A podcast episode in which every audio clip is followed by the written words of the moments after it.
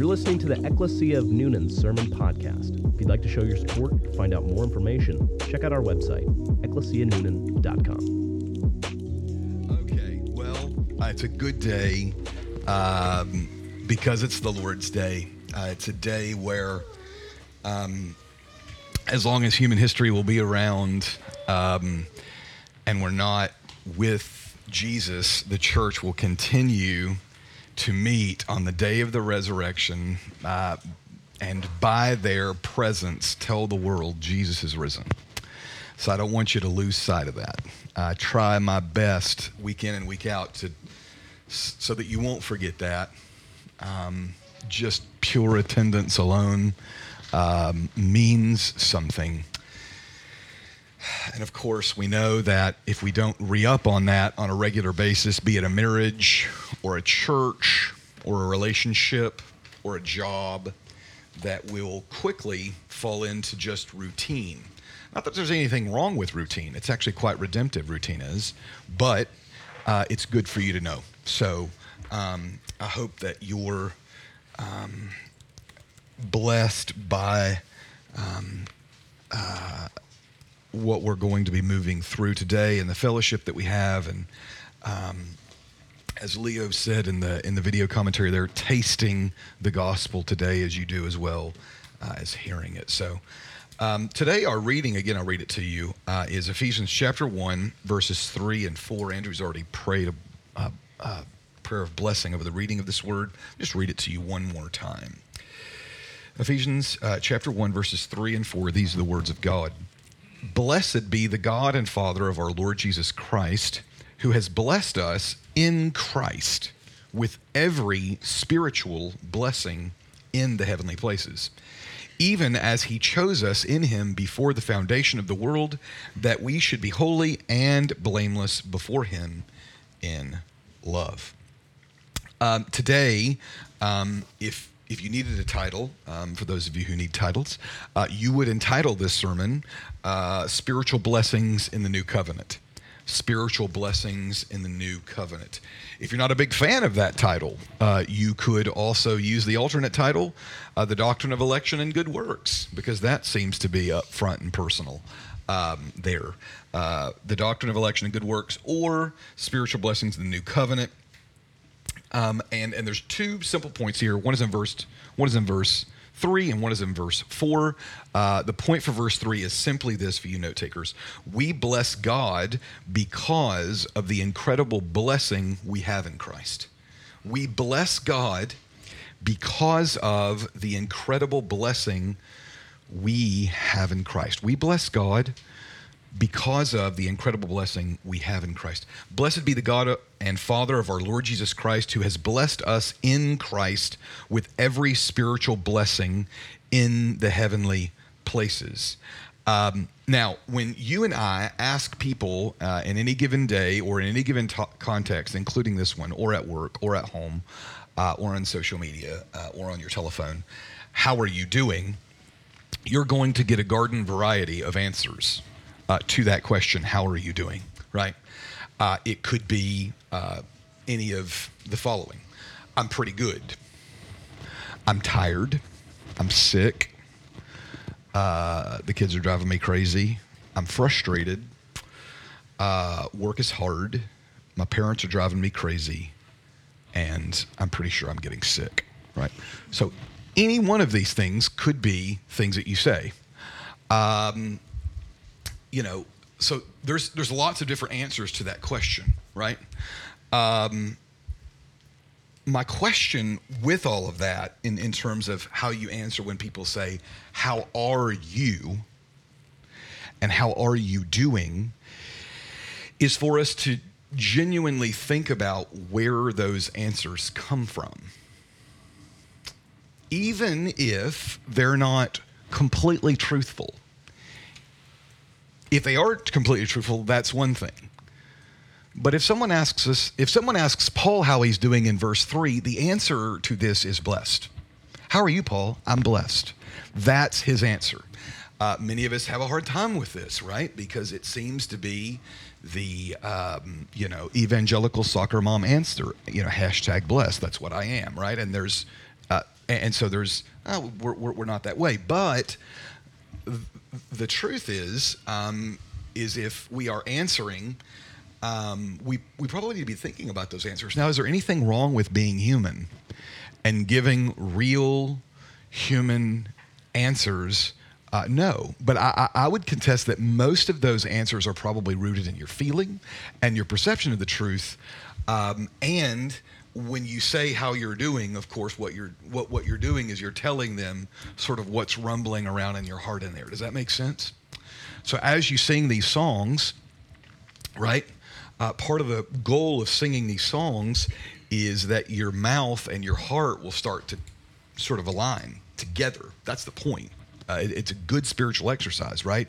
And it's predicated from the often quoted principle of the connection between heart and mind by Jesus, Matthew 12 34. The overflow of the heart, the mouth will speak. So as you answer the question, How are you doing? Your heart says, My kids are driving me crazy. I'm frustrated. Whatever it is.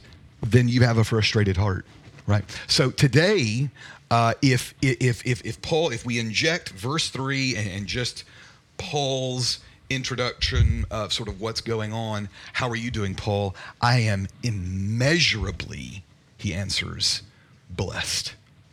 I, I am I am loaded down with more grace and uh, more goodness than I can possibly communicate to you. And so let me try to get it all out. And that's what he does over the next um, many verses here. Uh, uh of course, Paul is uh, answering here in verse 3 uh, exactly, I, I, think, how he wants you to answer that question. Um, also, uh, he writes to the Romans, if, if I can just add here, um, in Romans chapter 15, he, he wants them to be able to bless God and glorify God with their mouth and their life like he is here. And he says in Romans 15, 5 to that end, may the God of endurance and encouragement grant you, grant you to live in such harmony with one another in accord with Christ Jesus, that together you may with one voice glorify the God and Father of our Lord Jesus Christ. When people think of our fellowship, they should not be think of uh, they should not be thinking of a togethering group of commiserating human beings. They should look at the church as a corporate group of people who know how to have faith in and love for and joy from Jesus Christ. Period. And so, our sort of reinforce our title, right? We bless God because of the incredible blessing that we have in Christ. You and I are to do that uh, together today. It's my pastoral prayer that blessing and gratitude will be found in your heart and found in your life uh, because you know who you are and you know what you have. And here's the thing if you're constantly answering the question, How are you doing? Uh, without any kind of redemptive representation in there, it's probably a referendum on your heart. Right? In my heart right? It is a referendum and uh, sort of a, a condition report uh, about how things are going. Some of us have spent the last week or the last month preaching the wrong thing to ourselves so long that it's oozing out of every single pore of our beings, right? And so uh, Paul says, Well, let me just tell you what you are and, and what I am. I remember giving a, a, a counsel to a man not long ago. It's been, it's been a few years ago. He was miserable. I mean, just absolutely miserable. Um, and we finally got down to the heart of what was going on, and I um, just I just said, just kind of give me like your normal day, right? You come in from work from the time that you get home to the time that you go to sleep. Just kind of just give me a Monday to Friday, just pastorally trying to get there. And finally, we got to it. He and his wife were talking bad about people literally from the time he got home until the time he went to bed. Five days a week. And they were an older couple, so they had been doing this for decades. So, Captain Obvious, right? Pastoral Sherlock Holmes, how do we investigate and get down to the bottom of this one, right?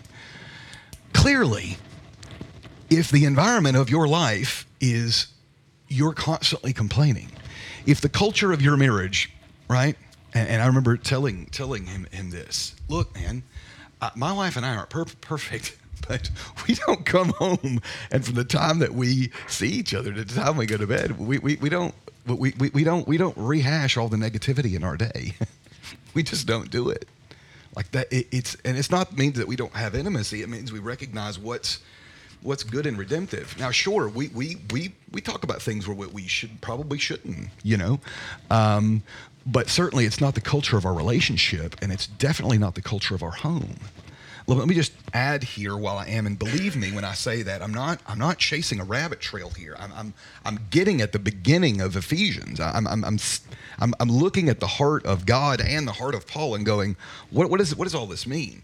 We cannot expect our children to live in Christian obedience when we live in households like the aforementioned. Does that make sense? Like that's not going to work. like we, we we can't create saturation in our home of gossip and tell our kids that it's sin and then expect them to come out obedient. That's not going to work.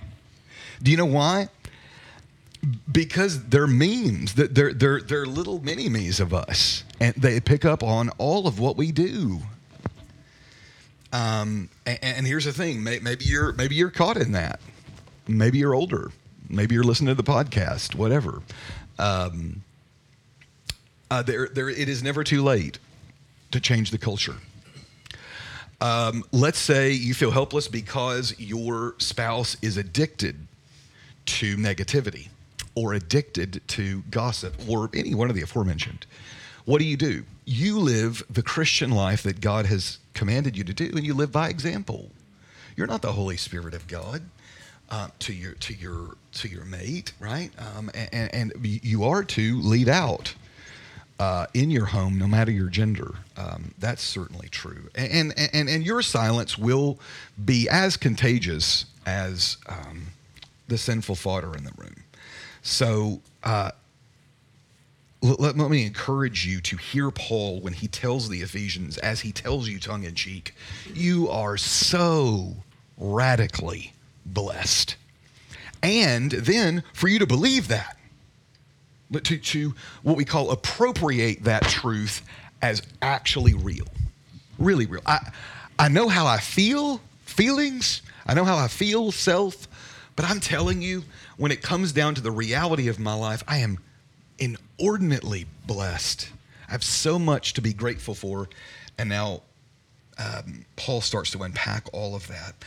I think personally here, what Paul is doing throughout verses three and four is he is giving a people who are very familiar, or at least have heard from earshot about the old covenant, um, that they are a part of a new covenant and the covenant blessings there, right? So he says, Blessed be God uh, because of every spiritual blessing that we've received. That is uh, a twin, a theological twin of uh, the Abrahamic covenant. So the Abrahamic covenant is that you, you are blessed to be a blessing right? Israel, that's who you are. You're going to be blessed to be a blessing. And of course, that blessed to be a blessing is that uh, it's it's kind of multi-layered. One is Jesus, right? So Jesus is a child of, of Israel and therefore will be a blessing to all mankind. Moreover, God's law, secondarily, God's law uh, is a blessing to Israel, and Israel is therefore to be a blessing to everyone else around them and their ways um, and their country and their nation and their God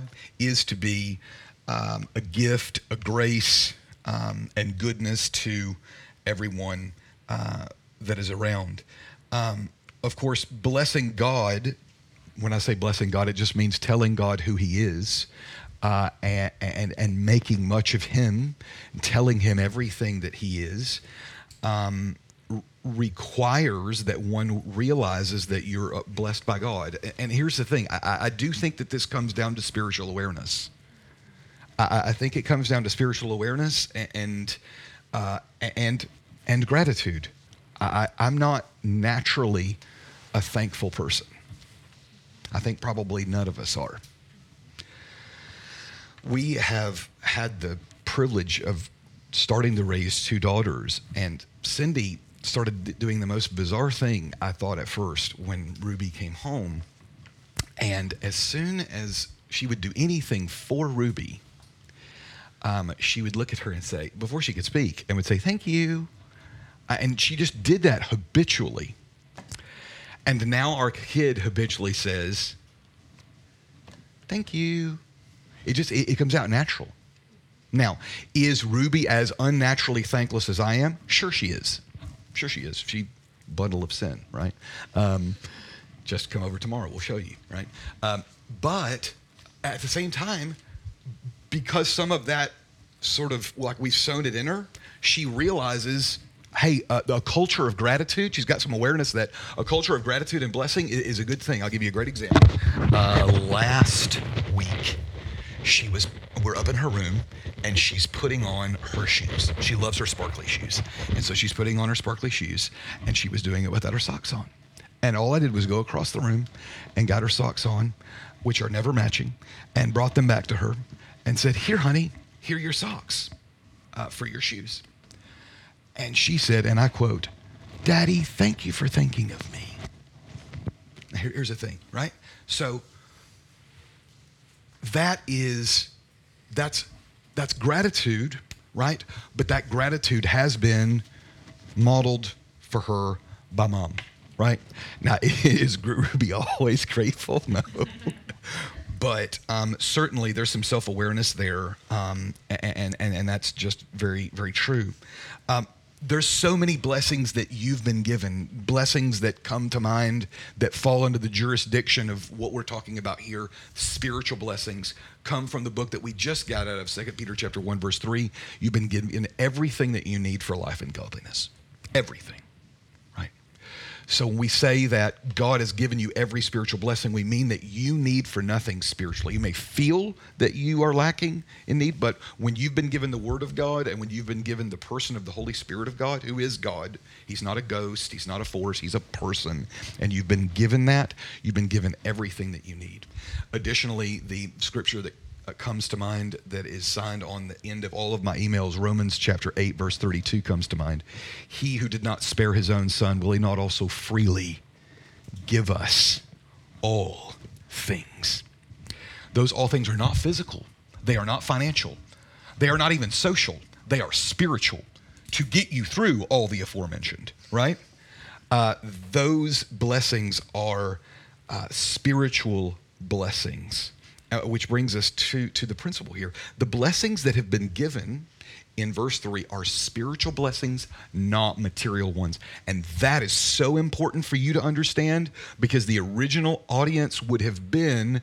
They would, have, they would have been caught off guard by this because uh, spiritual blessings to, to Judaism and material blessings are one and the same. You cannot separate them. If you look at a New Testament theology of land versus against an Old Testament theology of land, friends, real estate looks very different in those covenants. They do. Land means hardly anything to the new covenant believer anymore because we seek a new city. Amen. Right? But but to, to the to the Israelites, land was everything. Right? And so when they say God has blessed with spiritual blessings, they would have immediately thought livestock, wealth, uh, favor, victory over the enemy, new real estate, um, not only land, but land that produces for us, making us, uh, you know, more wealthy, et cetera, et cetera. Uh, this is the reason for people who um, don't properly know how to discern the Bible, uh, which Paul talks about in his letters to Timothy. They don't know how to rightly divide the word of truth. They get into the prosperity gospel because they, they, they can't make the difference um, in it. So let's get into this hard, hard thing here. What are the heavenly places? What does that mean? So you've been blessed with every spiritual blessing in heavenly places. What's difficult about that is as we look at the text, we're asking and saying, but we're not in the heavenly places. We're right here on the earth. So what, what does that mean to me, right? Um, and this is what you need to know you are not divorced from your spiritual blessings in the heavenly places. Okay, you're not divorced from them. So let's find out what these words heavenly places means. First of all, Paul uses the, the, the term heavenly places four times in this book. He uses it one in chapter 1, one in chapter 2, verse 6, chapter 3, verse 10, and then uh, again uh, in chapter 6. So the heavenly places is a big deal, and this is what it means it means two things. Number one, heavenly places means simply where God is. Okay? So your spiritual blessings are with God, wherever God is, right? Number two, they are in a realm where Jesus is Lord. And that's a spiritual realm, okay? That's a spiritual realm. So when God says to you, Fernanders, Nietos, uh, Atterburys, you've been blessed with every spiritual blessing. What are we to do with that, you say? Uh, what it means is, is that there are truths that are bigger than, more real than, uh, with great authority uh, in the heavenly places. And what these blessings do, right? Uh, the blessings that you've that you are a child of God, that you've been forgiven your, uh, of your sin, they may be physically separated from you as you feel it, but they are not actually separated from you. And by giving it the vocabulary, guys, in heavenly places, the goal there is to show you the authority and the permanency with which those blessings, blessings are given to you, that it's not going to run away. So when we say heavenly places, the goal is to go, hey, it's settled in heaven, it's given to God. And in terms of what is really real, as we study in philosophy, uh, the most real thing in the world, if it has to come down between the earth and the, and the heavenlies, it, it, it's going to be God's prime reality, right? Unfortunately, He made both. So it may feel like there's a separation, right? Um, my spiritual blessings are apart because the kingdom of God is not manifestly here. Uh, it is already, but not yet. It is already, but not fully. Um, you you need to be encouraged by spiritual blessings. Also, please understand that when um, yeah you don't have the material blessings, uh, the land blessings, that God promised Israel. You don't have that. That is not a part of the new covenant. Jesus was a homeless rabbi. You need to get your head around that. Um, that's that's the truth of where, uh, yeah, all, all, all, this came about. So Jesus never promised you that your life would be easy. He never promised ease or comfort to the Christian. Tell that to the first 400 years of church history in the Foxe's Book of Martyrs. Take a good read of the English Reformation and, and tell those people living during that time that ease and comfort are a part of biblical theology, and they'll call you crazy. Uh, it's just not there. It's very much an American dream, uh, having rubbed off its ideals on uh, the American lens as we read the Bible. So, here's your spiritual uh, here, here's your principle. Your spiritual blessings I've written in my notes here as preparing this week are not trapped here. They are not separate from you in a sense where you cannot access them. Um, every believer uh, has sort of that that idea in, in, the heavenly places that there is something more transcendent than he is, right? And your blessings are there. I, I think that's that's quite the point. Uh, if if you wanted to do a devotional reading this week, I would encourage you to go to uh, Colossians chapter 3 and read verses 1 through 4, very famous verses, and read them alongside verse 3 in Ephesians 1 3. I think it's very, very helpful. Tells basically tells the Christian to put their focus on where God is um, and so they don't spend their whole life navel gazing at themselves. Does that make sense? Where it's just constantly self, self, self in the kingdom of self. And um, and here's the thing: God knows that that that you have to take care of yourself. He's completely aware of that. He just wants you to see that it's the spiritual blessings that are going to get you through, right, and help you thrive spiritually as the human being that He's made you. So basically, this is it. God's written the manual on humanity, as I've said over and over and over again, right? And for human flourishing, and that is called the Bible. And in order to flourish as a human, you need to be endowed with a sense of blessing because you are radically gifted and graced by God, right? And um, if if you're going to preach the contrary to yourself, you need to realign yourself with the Bible. Okay, verse four, and the last point: unpacking the blessing.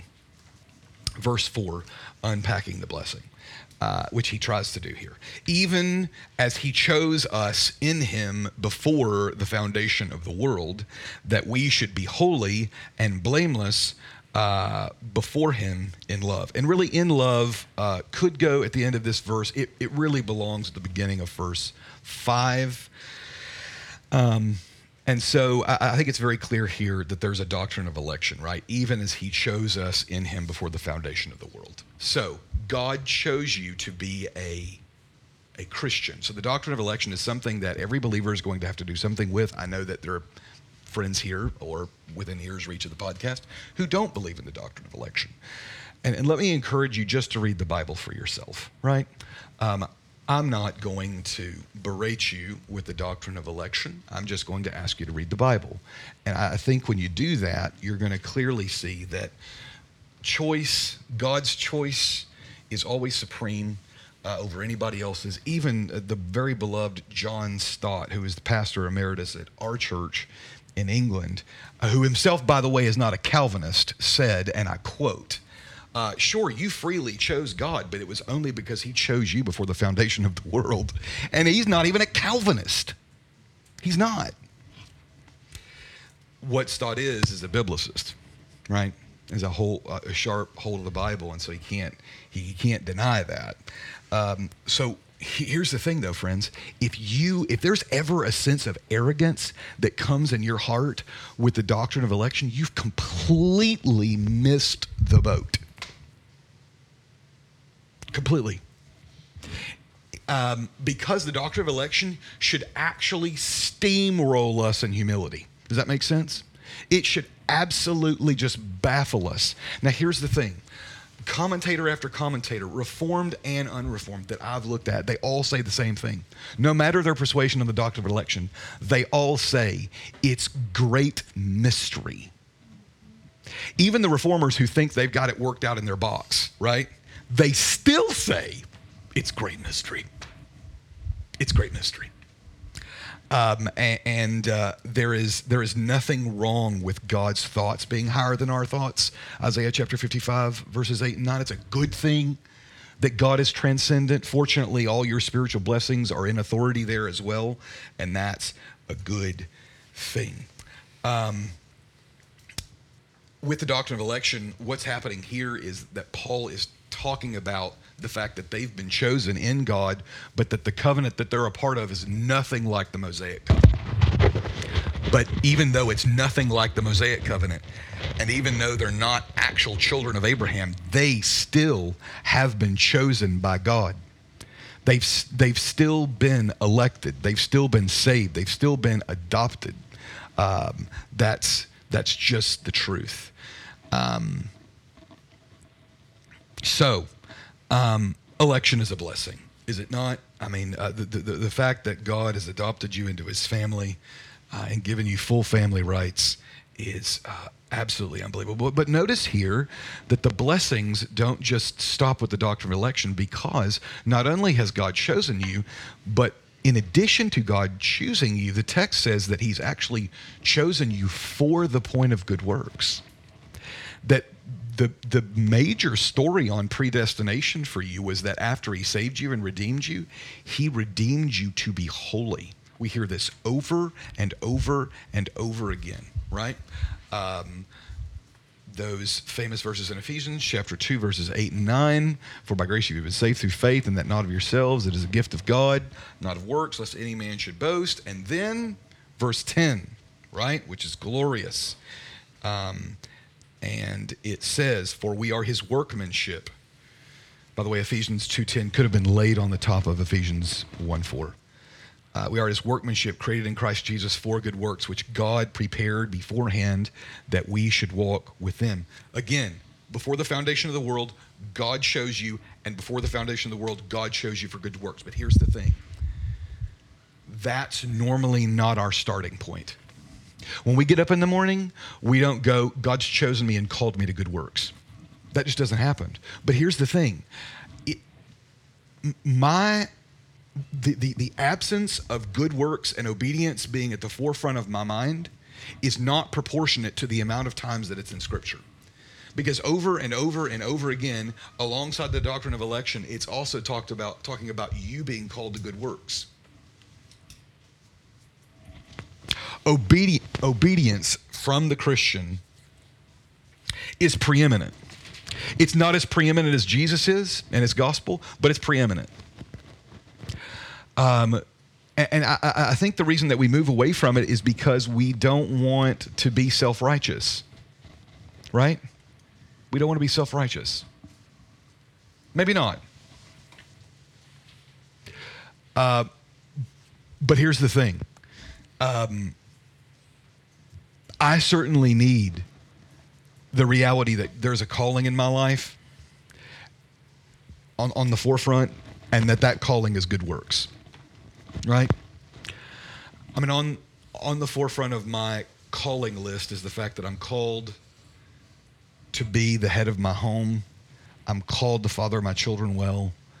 I'm called by god to love my wife as i'm in covenant with her and i am called to teach god's word right in the office of elder. But alongside of that, um, maybe even higher over it, is the fact that God has called me to good works. He's called me to good works. He's called me to good works in the morning. He's called me to good works at night. He's called me to good works in any good situation. He's called me to look like Jesus. And those good works and the calling to good works changes my life. It changes the conversations that I have with people. It changes the reactions, both inside and outside, externally and internally, that I have to any given situation throughout my week, right? And of course, if we are to have good works, where in the world are we supposed to find them? And the answer is in God's word. So what have I got to do? If I'm going to live, if I'm going to live out a calling that's uh, that's committed to good works, then I, I'm going to have to try to find out where those good works are. And those good works are in the Bible for me, right? 2 Timothy chapter 1, verse 9. Uh, the eighth grade is memorizing the entire book of 2 Timothy this year. It's quite a daunting task. Um, in addition to all of our other material. And uh, 2 Timothy chapter 1 verse 9 says, "Who saved us and called us to a holy calling, not because of our works, but because of his own purpose and grace, which he gave us in Christ before the ages began. They're just example after example after example after example before the foundation of the world, beforehand. Um, in this case, before the ages began. And it all has to do with the fact that you are saved to good works. Now, here's the thing let me ask you a question Is there anything wrong with duty? Some of you have been raised in Christian cultures where the word duty is a cuss word. let me, if I can, um, just just we, we just bear with me, just bear with me, okay? The Gen X, which I am a part of, and the Millennial, which you are a part of, which for some reason or another woke up and decided that we could only work if we were passionate about something. Um, it's a real problem. First of all, it's devoid of any kind of theology of work. Um, uh, because we're just called to, you know, to provide. There, there's a duty there, right? There, there's a problem. Am I saying that you having passion for what you work about is a bad thing? No, no. I think it's great. I think great. Have passion. It's not your your passion for your work is not the end all be all. Okay, you're called to be a provider. Um, and here's the thing. I, I hear this all the time. I, I, was uh, up at a camp in North Carolina this week, and we are talking to one of the interns there. And I was trying to give him some. He's 22 years old. Um, which means he's 20 years younger than me, Cindy, which is a real life crisis. Um, and uh, he was talking about the fact that you know he doesn't need much money and et cetera, et cetera, and is a great young Christian zealous guy. Uh, he said, you know, I'm just not going to do anything that I'm not passionate about. I'm just like, oh my gosh, you have so much to learn, right? Um, uh, yeah, I mean that's that's a nice thought, but here's the thing: there is the sense of duty, isn't there? And, and you, you who are a little older, you, you, you know that. Or maybe wise beyond your years and you're younger, you know that. Is, is there anything wrong with duty? Because when we think duty, we normally don't think zeal and passion, right? We just do it. Um, well, what about in Christian good works? Do you have to have passion and zeal to do, to do good works? You just do them. Just do it. It's your duty to do good works. You are good and do good. Teach me your ways. It's duty, right? So, no, uh, if you're wondering how I feel about duty, and you don't, um, it's a good thing. Duty's a great thing. Um, and uh, I'm an idealist at heart. Um, so um, it's been a long time coming, but uh, it is the truth. Um, okay, so let's look at uh, more verses here in our call to holiness. Um, Ephesians chapter 5, verse 27. So that he might present to the church to himself in splendor without spot or wrinkle or any such thing, that he might be holy and without blemish.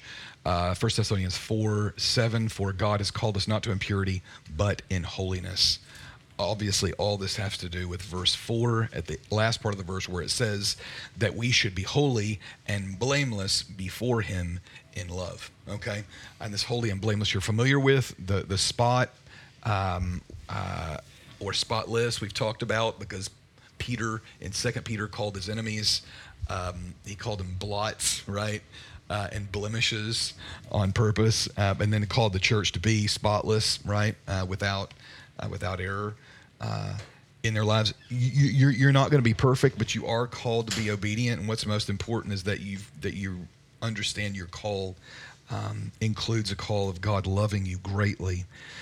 This is a question that I have for you. So just a personal, me and you, we're having coffee at Dunkin' Donuts because they have the great greatest coffee ever.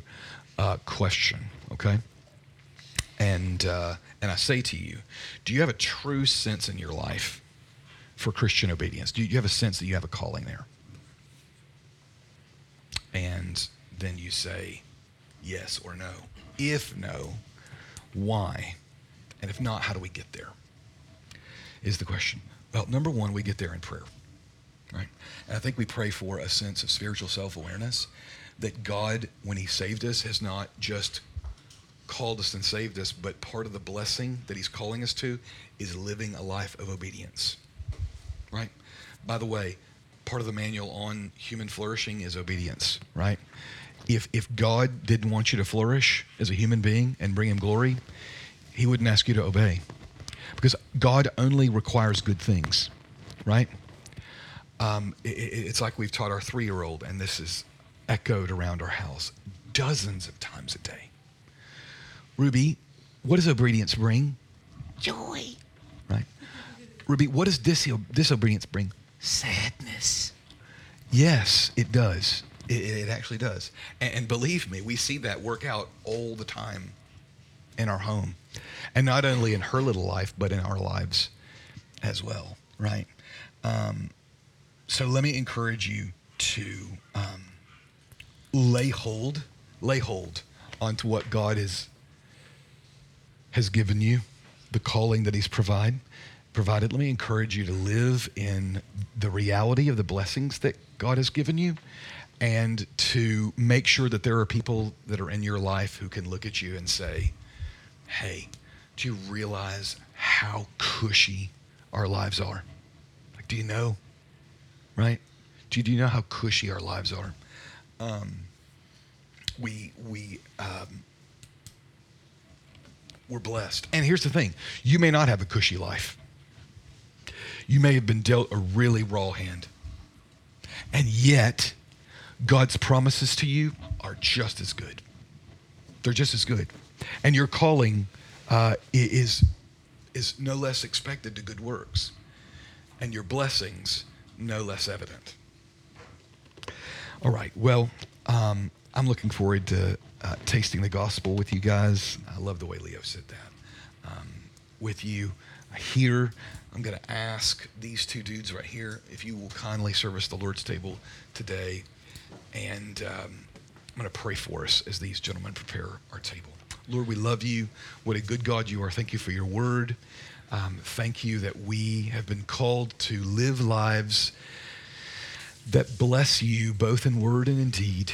Um, God, I pray that you would give us zeal, but God, I pray that you'd also give us a sense of duty and, and, and calling as we rise to the occasion of Christian obedience every day of our life, that you would help us to example well in our homes uh, in our workplaces, in our friendships, and in all of our relationships, the truth um, of uh, what you've done for us and how truly gifted and graced that we are by you. Uh, God, I pray that we would do well to preach to ourselves these truths and lay claim to your promises, that we would forsake sin, obey your commands, and uh, echo the prayers um, that you have uh, laid out for here for us here uh, of Paul in verses three and four. We pray these things in Jesus' good name.